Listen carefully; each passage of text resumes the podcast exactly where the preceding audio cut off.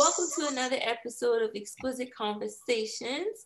Um, now, I don't want to pronounce your name incorrectly, but I know your first name is Stella, so I want to make sure people know how to say your name correctly. So please say your the correct pronunciation of your name for me. Okay, okay. My the, the best way to pronounce this is Wokiji. Wokiji. Okay. Yes, it's spelled N W O K E J I, or you can pronounce it W O O K E E G E E. Wokiji. Wokiji. Yes. Okay, so we are with Dr. Stella Nwokeji. Yes. Uh, I, I always, I'm one of those people, I get very self conscious when it comes to pronouncing people's names correctly. Because I know, like, I feel like I have a simple name, but I know when I was younger, people used to butcher my last name Bowman and say Bowman or this, and it's like, nope, just Bow and Man. Very simple. So, yeah, but how I'm used to it. How's everything going? Everything is going well. Everything is going well. Thank you for asking. No problem. I'm so glad to be able to have you on this new episode of Exquisite Conversations. Um, I know you are new to the people that usually listen that are in my area. So why don't you take a moment just to introduce yourself and tell us who you are and all the wonderful things that you do. Oh, thank you, Kim. like you said, my name is uh, Dr. Stella Nwokeji anybody that knows me knows one thing about me. I think two things about me my family, my husband, and my kids. The next thing is my passion for helping others. I'm a lover of health and public health. I do host um, uh, what I call interactive um, media platform. It's called Med Hour with Dr. Stella. If you follow me on Instagram, you know a little more about my passion on educating people regarding our health and public health awareness. I'm also the founder and medical director of Bluff Medical Group here in Germantown, Tennessee. Um, Bluff Medical Group is a primary care clinic. I'm also the medical director of um, Net Plus Clinician. Net Plus clinician is a wellness clinic center where we talk to patients regarding making right choices for their health. Um, sometimes I wear different hats too. One of the hats that I wear is I'm a lawyer, as well as a professor. I do teach uh, research and health policy. I honestly strongly believe that impacting our next generation is something that we can do we can complain about them. You, you're only as good as what you know. Instead of complaining about the next generation, take that time to teach them. So I decided to be a professor so that I can help mold the next generation to teach them. We want a bright future for them. We want a better country for them, for all of us. How best to do that is to catch them young and teach them young and that's what I like to do. I do have two nonprofit organizations. Um, the first one is called uh, DSEN Foundation, Decent Foundation. DSEN means Dr. Stella Nwokeji um, Foundation. Um, I opened that foundation to help indigent women in Africa. God, people are going through a lot, even pre-COVID over there. It's not like what we have here. We do know that they do have food insecurity. We do know that they have issues with getting employment. I open that to help them, and the things we actually do for them provide basic necessities, such as giving them food, clothing, making sure that they have clean water, and also providing them with medical and mental health um, care. I partner with the, some one of the doctors over there. I actually pay him. I have a clinic there. He goes to see the patient, and we do sometimes we do a telemedicine. If he has issues, he will send them to me, and I'll look at them and forward it to him. And through this nonprofit, we take care of children, children's education. I have kids that I, am put on scholarship and helping for their education. But there are families that are very poor, they can't afford to send their kids to school. So DSEN Foundation comes in to help with you know providing that education, giving them that free education. In a country where there's poverty, you see some kids, instead of being in school, they're either in the street hawking food, trying to sell things to bring money for the family. Some most of them are at home, they're not going to school because parents are not able to afford it. So when I give this scholarship, it gives them opportunity to go to school, opportunity to be with their mates. You know, we want the, we want a better future for them, and I strongly believe that education is the key to seeing the world. If I can give them that opportunity, they can do better. I also do uh, skills acquisition through these nonprofit organizations. I have a few, about five girls now that I'm paying for them to go through training. They're being taught how to tailor, how to make outfits, and how to be beauticians. So these are the things I do with this nonprofit. And again, anybody that knows me that I'm a very strong woman of faith, in anything I do, I put God first. So I do spiritual counseling for them. You know, you can only do what you can do. If God is not with you, personally, I don't believe you can move from point A to point B. My other nonprofit organization is called Emergency and Rescue Medicine for African Country. That nonprofit organization was born out of a, a, a tragedy in my family. I lost my father 2012. He used to live here he decided to go home and visit and stay for a couple of months. Um, we, we, my siblings and I said, okay, it's fine. He left with my mother. They went home. He was supposed to come back here August of 2012. He died um, June, July 4th, 2012. During the process, you know, he was in the hospital within two hours. They couldn't figure out what was wrong with him. Nobody could figure out what was going on. I was talking to him. I could tell that he was in distress, but I, that's much I can do from here. Being a provider, even with my siblings that are also providers, we couldn't do much. The one that broke my heart when one of the doctors said that they really want to do a CT scan on him to find out what was going on. The only person that could do the CT scan was not there. She was on lunch break. Nobody else knew how to do CT scan. My dad you know, passed away. Um, this is somebody very prominent, a very well-known actor in my country. You know, a very educated man. He just left like that. You know, I, I cried. I went through grief. I was angry. I didn't want anything to do with anything that caused him that. But uh, after a while, I, I sat up and said, I need to do something to help others so that they won't go through what I went through. And I opened that emergency and rescue medicine foundation. The reason why I opened that is to help sort of look at what are the preventive illnesses, what are the preventive conditions, what are curable things people are going through Africa that shouldn't kill them, but are killing them today. Here in the United States, if a child, let's assume a child has asthma, that, uh, that child has Ventolin, that child probably will have some Claritin or any medic, some medications to help them with the asthma, but over there they don't have it. So something like asthma, somebody can just die because of there's no Ventolin, there's no oxygen to give him supplemental ox- oxygen if that child needs it. So this is what I do through that nonprofit organization. I try to partner with organization that can give send medications there and also educate people. One thing is to educate somebody, wanting to for them to have awareness of what is going on. In my country, there's incidents of stroke somebody will just slump and die. Nobody knows why. So I use this nonprofit organization to give them awareness about stroke, talk to them about high blood pressure, other risk factors that can predispose them to stroke.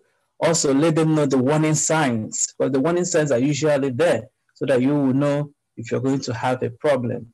Then finally, the best and what I consider the best thing I do in the whole wide world is being a loving wife to my very supportive husband Aww. and being the best mom I can be to four wonderful children.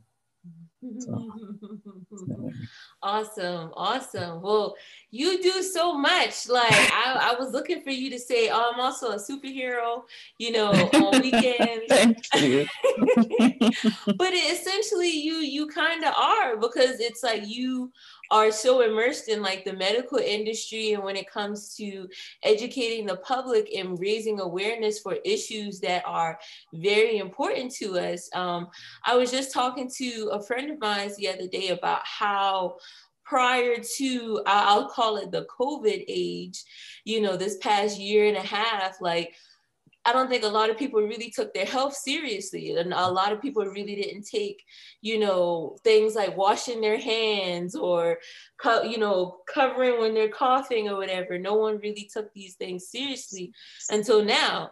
You know, there are people dying, there are people losing their lives, people are separated from one another all because of this one virus. You know, what's it been like for you with all these organizations that you have um, navigating, you know, the COVID waters and um, being able to educate the public on things like that, along with these other issues and, and whatnot that you focus on?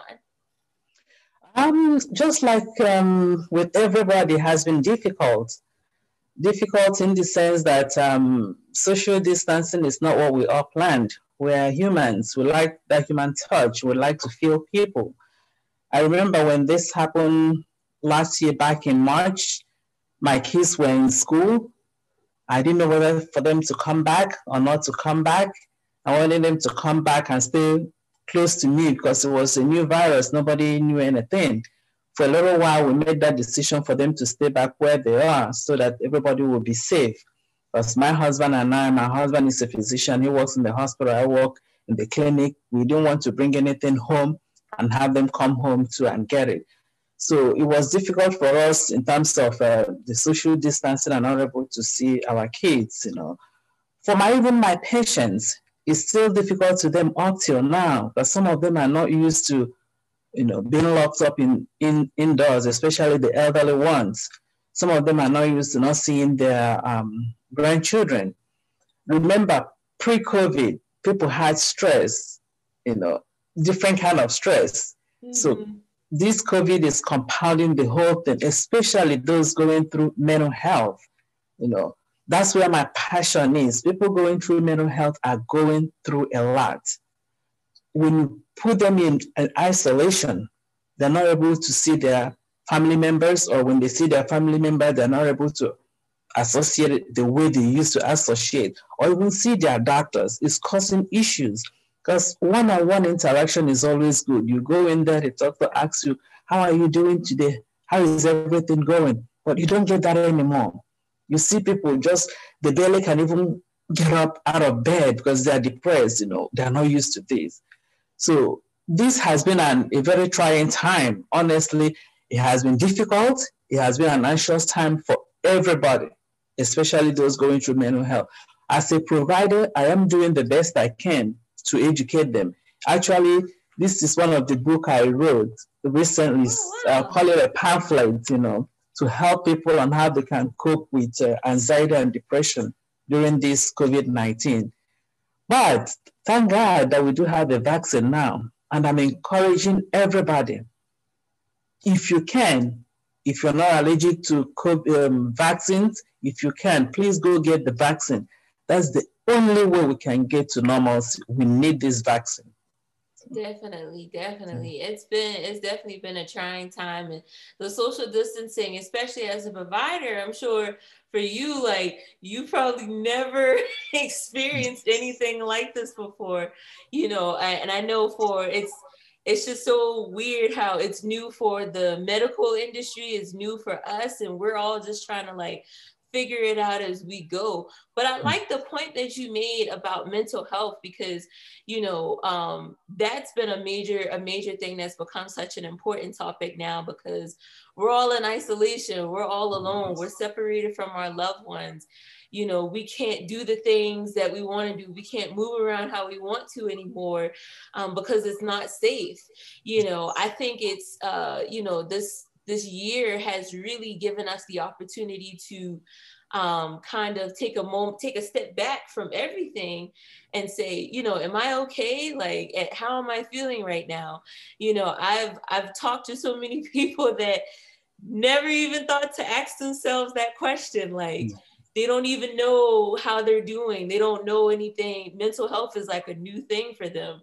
You know, they think it's just something brand new, but no, mental health is a real issue that's been around for a very, very long time. So, talk about that, you know, how people, how mental health has become such a priority and such a, I'll say, a hot topic now, anyway. Like, people are, you know, thinking about like them, they're putting themselves first now, which is great to see. You know, I'm sure as a provider, I'm sure you're probably seeing it from a different angle. Yes. Um, first of all, I'm glad you brought that up. You know, everybody's not talking about mental health. Like you said, mental health has been there for a long time, many years back. You know, we only bring up mental health, let's assume something went wrong. People say, oh, why did he or she do that? It could be this person was not, you know, stable. This is the time people are talking about it because pretty much all of us are going through stuff, you know, all of us. It's not easy for anybody, but this is new. Nobody will tell you, oh, I've dealt with COVID 10 years ago. So this is new for everybody. It's okay not to be okay. It's very okay. You don't have to say, oh, I'm doing well. No, none of us are, but this is new to us. But you've got to find a way your own way of dealing with the stress. Don't let it overwhelm you. Even if it means talking to a, a therapist, I do know within our community, especially the African American community, going to a, a specialist, uh, um, a therapist, is not something that we willingly go to. But it's okay to go to a therapist if you need help. It's okay to call your kids and ask, their, ask them how are they doing because kids are quite different from us. You and I can have mental health issues. When I say mental health issues, I mean anxiety and depression. We can try to talk ourselves out of it. We can talk to our friends, family members. But kids, when they're going through this, they're in their rooms with their ear plugged. You're thinking they're watching TV, but so many things are going through their head.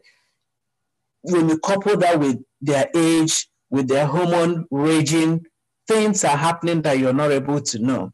This is the time to talk to your children. Ask them how they are feeling.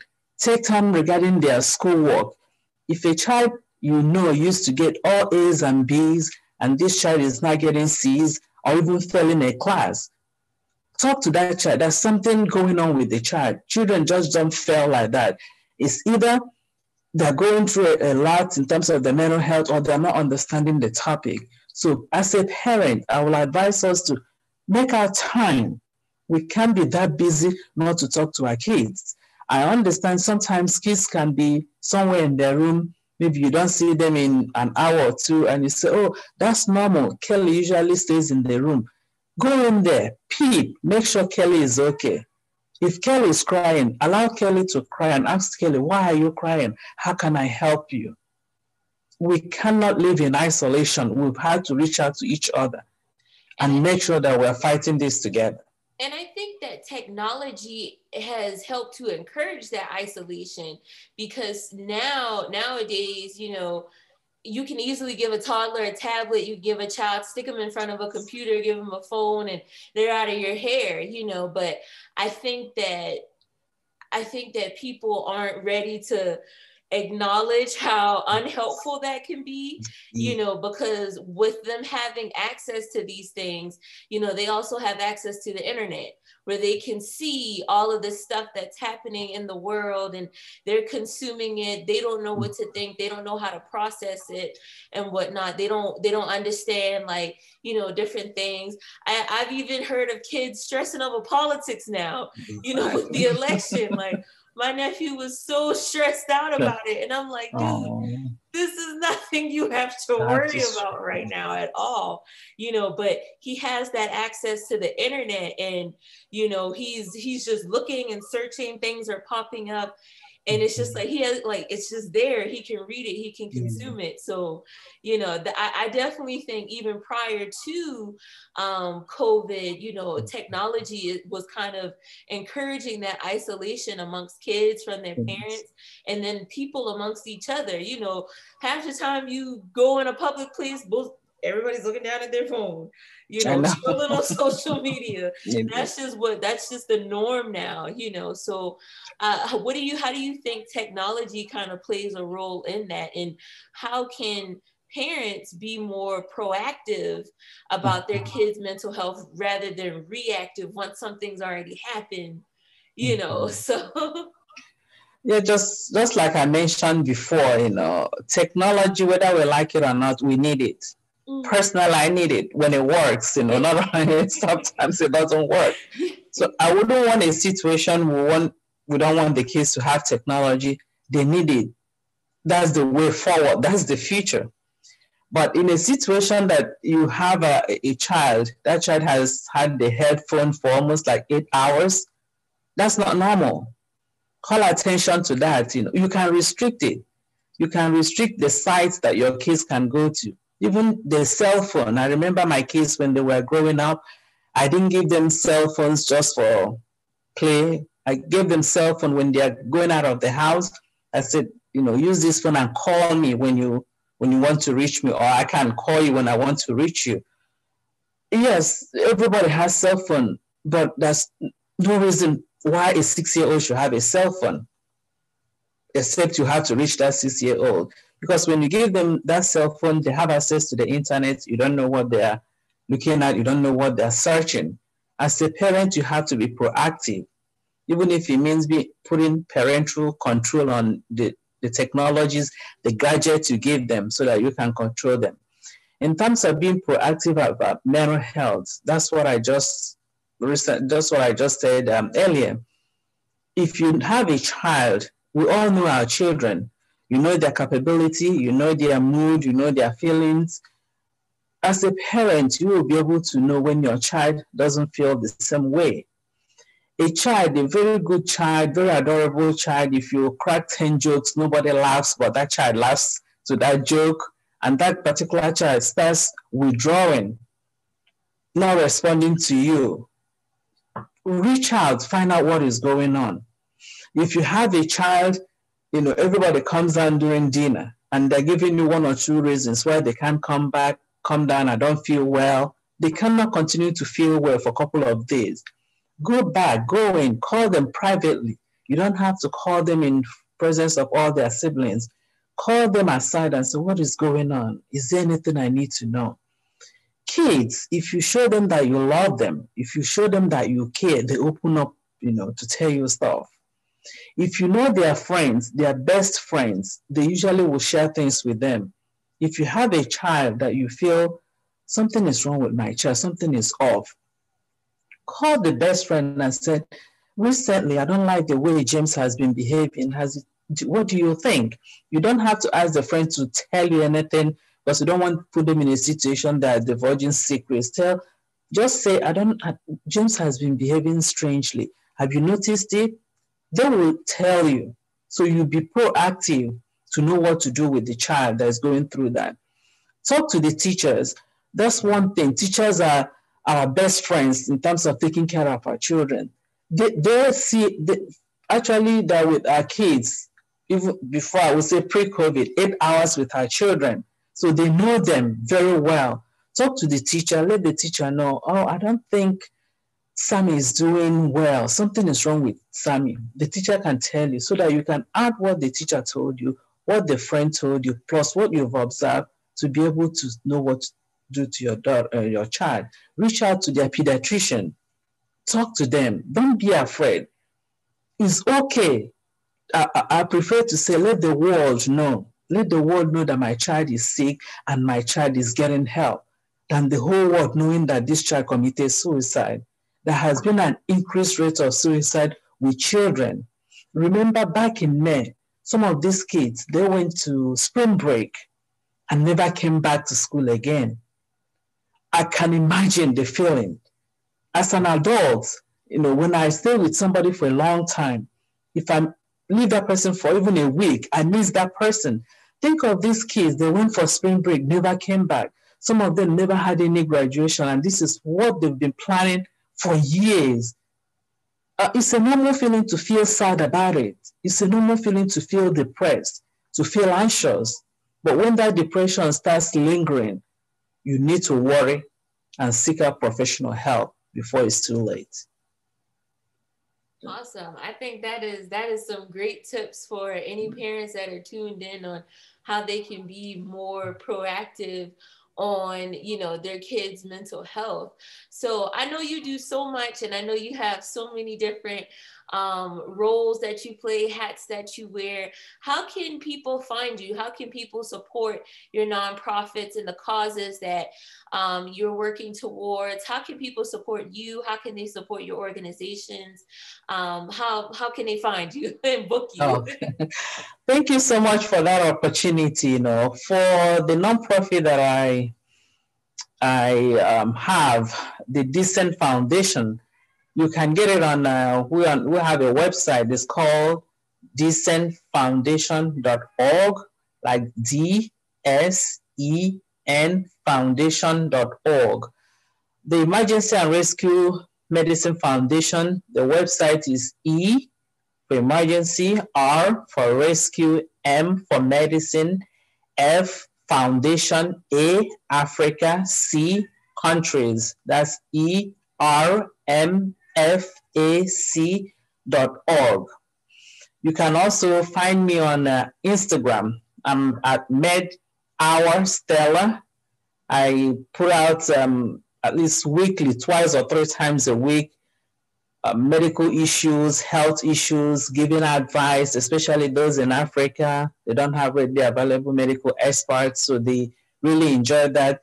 They send me emails they DM me for their medical questions. So you can get me there. You can also email me. My email is my first name, Stella, my last name, N W O K E J I, the number one at gmail.com. Awesome. Well, I am definitely so honored and so excited to be here with you. Um, and I'm excited because you're actually going to be on one a part of one of my upcoming events with my non my non-profit organization, Exquisite Kids. Um, we are hosting a mental health uh, workshop for parents and kids and members of the community. Um, if you would like to come and hear uh, Dr. Stella talk more and share more of her knowledge and the resources that she has to offer and how she can be able to help you and how you can be able to help your child and help, you know, children in our communities um, by strengthening their mental health, health and helping them be more successful. So definitely make sure you tune in. I'm going to make sure I include that information at the end of this interview and on the uh, caption of this video. So definitely make sure you come and check her out. Mm. Um, and Dr. Stella, I am just so honored again to have you. And thank, thank you. you. again for your time being a part of this wonderful episode of Exquisite Conversations.